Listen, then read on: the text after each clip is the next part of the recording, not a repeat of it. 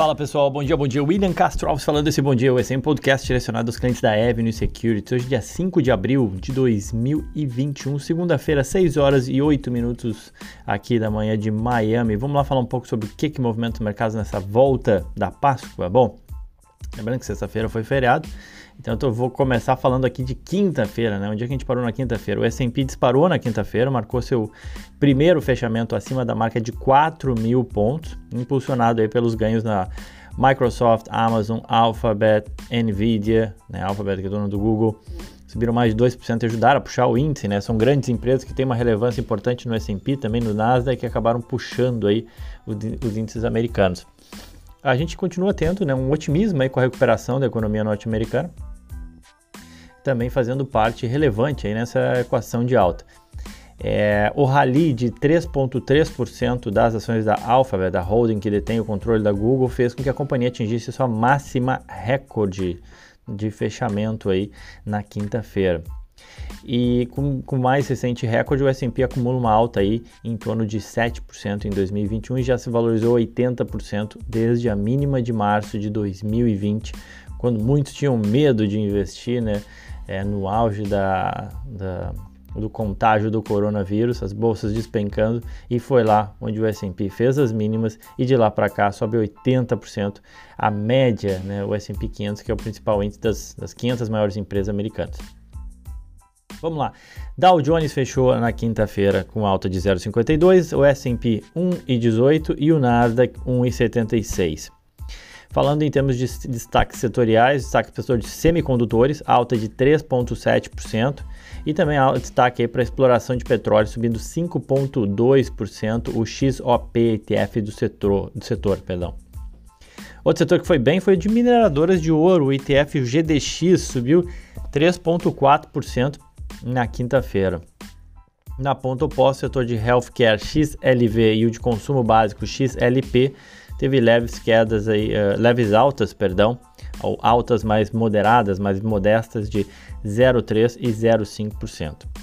Em termos de ativos, destaque aí para as altas da TSM, Taiwan Semiconductor Manufacturing subindo 5,5%, a Qualcomm também de semicondutor subindo 3,9%, mais na linha de software de consumo ou de back-office, né, para um e-commerce, o Shopify subindo 4,4%, a Uber subiu 5,6% e a Lam Research, também focada em semicondutores, LRCX, subindo 7,4%. Alguns destaques aí de algumas ações com fortes altas na quinta-feira. E o dólar? Bom, o dólar fechou em firme alta contra o real aí na quinta-feira. Gangorra, né, depois da forte queda que tinha tido na quarta-feira, na quinta-feira, o dólar subiu 1,49, fechando a 5,7143. Com isso, reduziu a queda acumulada na semana para 0,46 só. O real ele teve o pior desempenho entre as principais moedas globais novamente. E aí é o mercado repercutindo né, as preocupações com os rumos do orçamento e, e, a posição do ministro da Economia, né, Paulo Guedes, dentro desse embaraço, né, se aprova ou não um orçamento que ele não é real, que ele é fictício, é, inventam-se gastos e diminui-se, enfim, é, assim, quem, quem analisou aí do, de tudo que eu li sobre o orçamento fala que é totalmente inviável, né, esse orçamento que foi aprovado. Então essa péssima reper, repercussão desse orçamento tido como fictício e foi aprovado no Congresso na semana passada esquentou ainda mais o clima entre Paulo Guedes e o legislativo, né? Tem gerado dúvidas aí sobre a capacidade de articulação política do governo novamente e de Guedes uh, conseguir realmente ajustar o texto do orçamento. E aí com isso, isso acaba repercutindo, acabou repercutindo na moeda.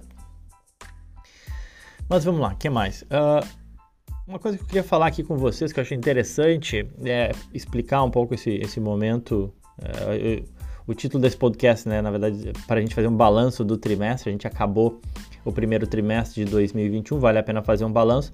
Mas antes, deixa eu só fazer um, um adendo aqui sobre a economia, né? O que, que, a gente tem visto em termos de economia? Depois eu vou falar um pouco mais no Warm Up Avenue hoje, todos convidados à nossa live, onde eu apresento alguns gráficos, mostro algumas imagens, a gente bota a cara lá para conversar com vocês e, e, tem mais interação do que no podcast.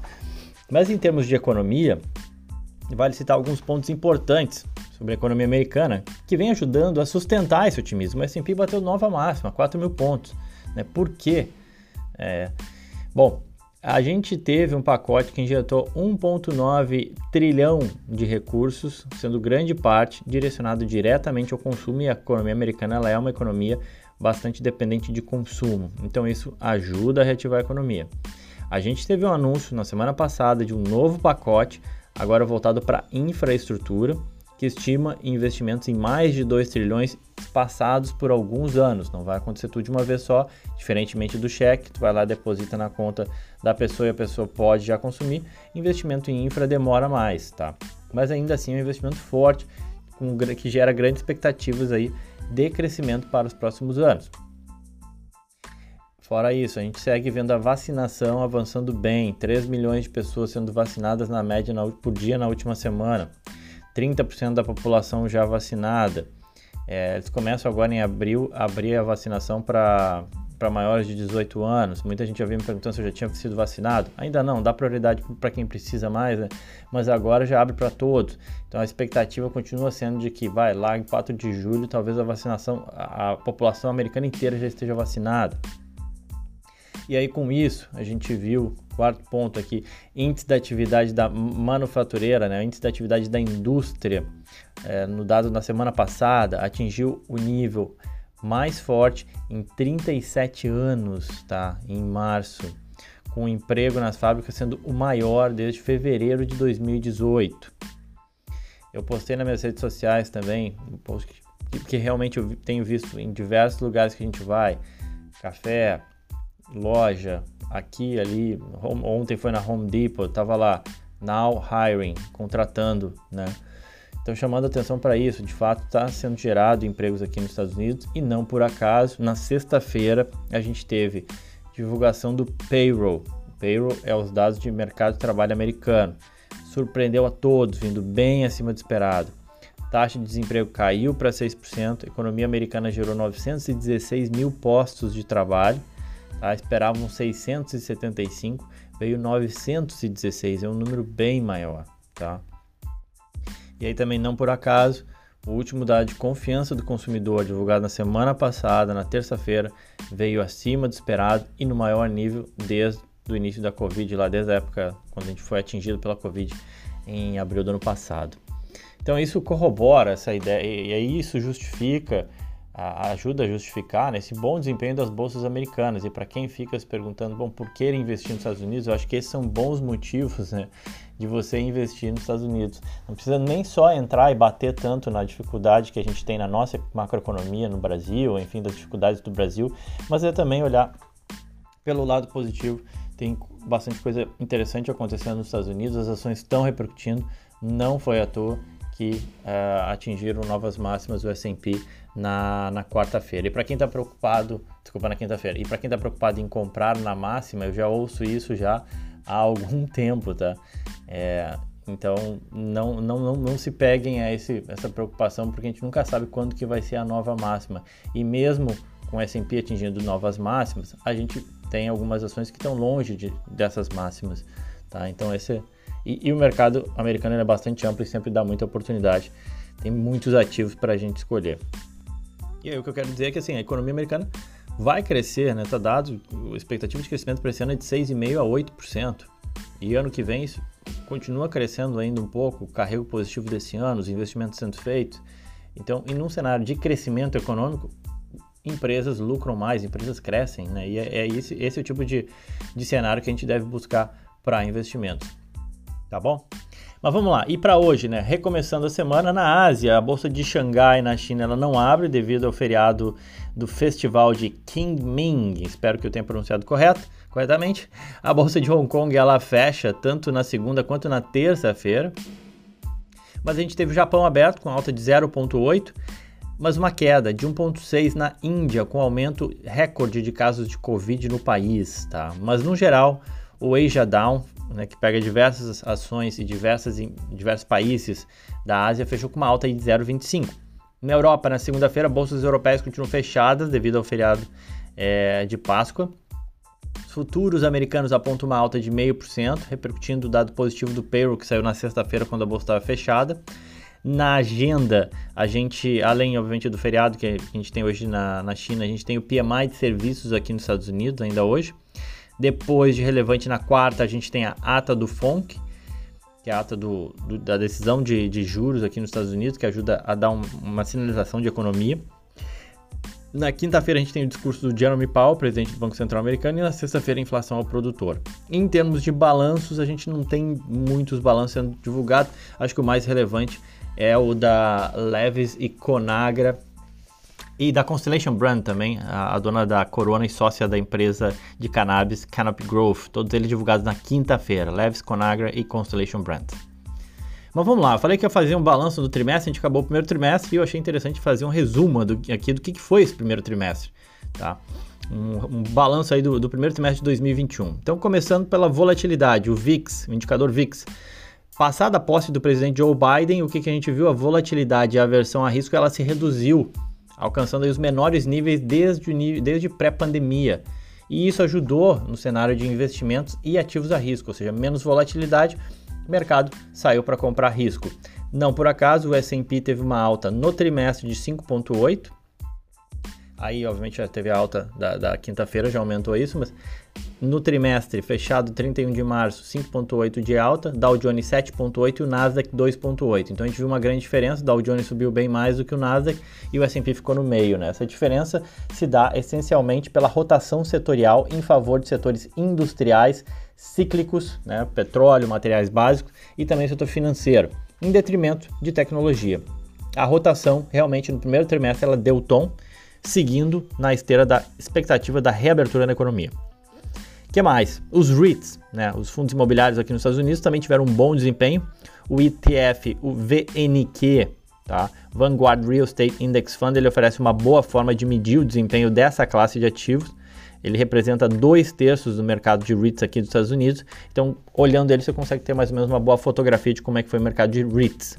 No trimestre, ele apresentou alta de 8,2%, puxado aí pelo bom desempenho dos REITs de varejo, escritórios e residenciais, seguindo a linha da expectativa da reabertura da economia e a pujança do mercado imobiliário americano. Os bonds, né, os títulos de dívida, os investimentos em renda fixa, né, o impacto da alta de curva da impacto da alta nas curvas de juros futuros americanos acabou pesando sobre o desempenho dessa classe de ativos. O BND, Vanguard Total Bond Market Index Fund, oferece uma boa forma também de medir essa classe de ativos, ou seja, os bonds em geral. Tá? É, no trimestre a gente viu uma queda de 3,9%, vai em linha com aquilo que eu comentei também a respeito de investimentos de renda fixa no Brasil, né, que pouco ou nada rendem e que se a gente leva em consideração ainda a inflação, a gente tem um juro real negativo. O BND não foi bom, não foi bem nesse primeiro trimestre. Ouro, como reflexo dessa redução da volatilidade e da alta dos yields dos títulos longos americanos, a gente viu o ouro também tendo desempenho fraco no trimestre, queda para o ouro de 9,6%. A prata também foi na mesma linha com uma queda aí de 6%. As commodities. Commodities em nível agregado, tiveram um bom desempenho, com uma alta de 9,4%. É, a forma de medir isso é pelo Dow Jones Commodity Index. Grande parte dessa boa performance de 9,4% das commodities em geral se explica pelo salto do preço do barril do petróleo, que saiu de 48,52 dólares no fechamento do ano de 2020 para fechar o trimestre agora em 59,16 dólares, uma alta aí de quase 22% no trimestre para o petróleo. Eu estou falando do WTI, tá? Que mais? Emergentes, esse cenário positivo para commodities ajudou o desempenho agregado dos mercados emergentes, que tiveram uma alta aí de 3,2%. Eu estou falando isso medindo pelo EEM, tá? O iShares MSCI Emerging Markets ETF. Destaque aí para as bolsas do Vietnã, da, de Taiwan e da Tailândia, com alta de 16, 12 e 10% até agora no, no ano, tá? Essa alta, obviamente, ela não foi percebida pela bolsa brasileira, que caiu 2% no período, saindo de 119 mil pontos para 116, tá?